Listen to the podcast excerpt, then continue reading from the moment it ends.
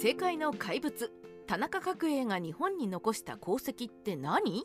今再び大ブレイクしている昭和の大政治家田中角栄。昭和について連想するキーワードでは昭和天皇に次いで第2位という存在感を示した田中角栄はかつては「まあこの」という特徴的な口癖でモノマネでも有名でした。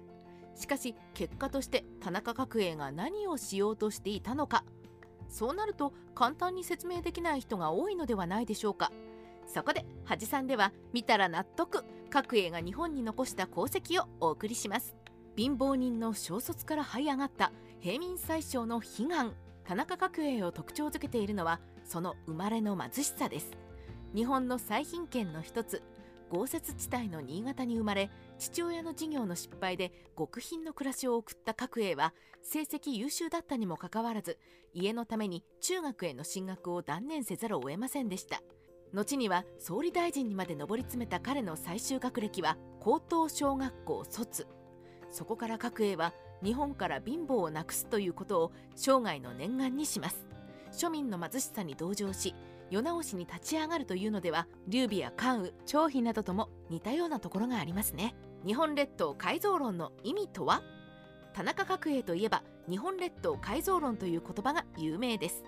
これは著書にもなりそれも91万部というベストセラーになりますがその中で各栄が掲げたのが日本列島全体を新幹線高速道路本州四国連絡橋のような交通網で緊密に結んでいき都心の肥大化を防ぎ地方との経済格差を解消するということでした。1972年当時の日本はまだ道路網の整備が地方で進んでいないので地方の若者人口が都心に流入して地方の人口減少が起きていました。この原因が進まない交通網整備にあると考えた各栄は国を挙げて一気に交通網を整備することをぶち上げます。各栄の構想では日本を南北に分けて北を工業地帯南を農業地帯にして効率的に発展させることになっていました。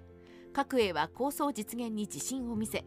間もなく新潟は工業化で東京から出稼ぎ者がどっと押し寄せますと地元で角栄節を披露したほどでした。これは三国志で言えば曹操が実施した屯田制度にも匹敵します。それまで辺境でしか行われていなかった屯田を内陸の荒れ果てた土地で行い曹操は豊かな翼屋を取り戻すことに成功しています。何よりそれは飢えて野党のように放浪暮らししていた人々を安住させたという点で非常に価値があります。予想に反して頓挫した日本列島改造論。しかし各栄が大々的に日本列島改造論をぶち上げた結果道路建設予定地新幹線建設予定地やその周辺都市では土地の買い占めが白熱するようになります。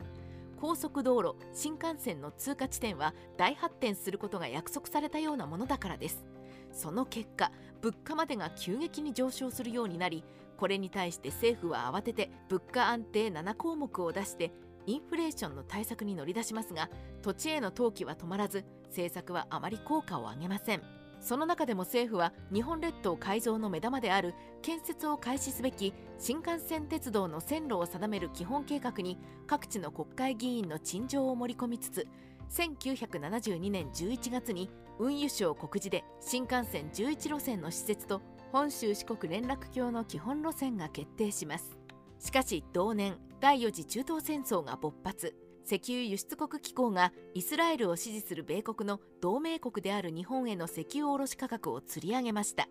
これにより日本列島改造のインフレに石油高騰が乗っかり狂乱物価と言われる激しいインフレが発生。田中内閣もこの状況で交通網整備を行うことはできず政府の公共投資は縮小されて計画には遅れが生じます。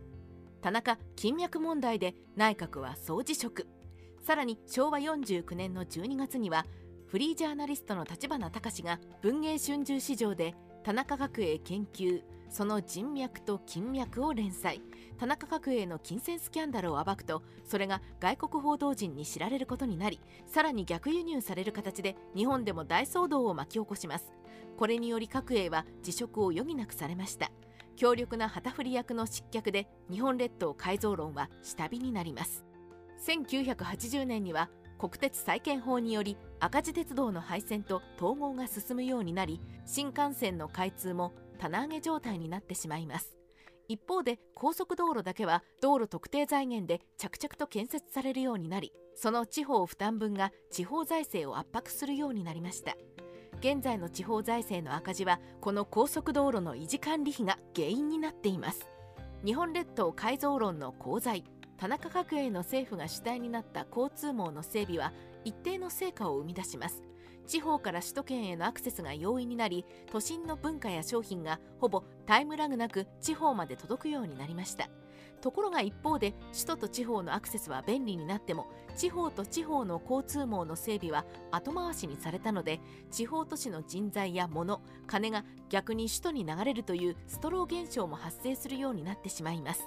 それまで過疎化しているのは地方でも辺境でしたが都心と地方都市がアクセスした結果地方都市からも首都圏に人口流入が発生して首都一極集中は日本列島改造によってよりひどくなったという指揮者もいます。しかし日本列島改造の結果遅れていた高速道路網の整備が進み現在本州は新幹線と高速道路の発達でスムーズな物流が実現しました。日本中を交通網で緻密に結びつけて経済格差を減らし貧乏をなくす。各営の望みは中途半端な形とはいえ国民生活の向上に貢献したと言えます。三国志ライターカワウソの独り言。さて田中角栄の恩恵といえば実はサイトを見ているあなたも受けています。日本列島改造には情報回線通信網の全国的な整備も含まれました。これもいずれ情報化社会が来るという各営の先見の明です。こちらは何とか成功して日本中に回線通信網が張り巡らされそれは1985年の電電公社の民営化により民間ネットワーク利用者の将来につながりました。1990年以降に本格化するインターネット通信事業は実は田中角栄が推進した情報回線通信網の整備が元になっているのです。こちらの方がネット回線を利用している人にはすげえ感が強いですかね。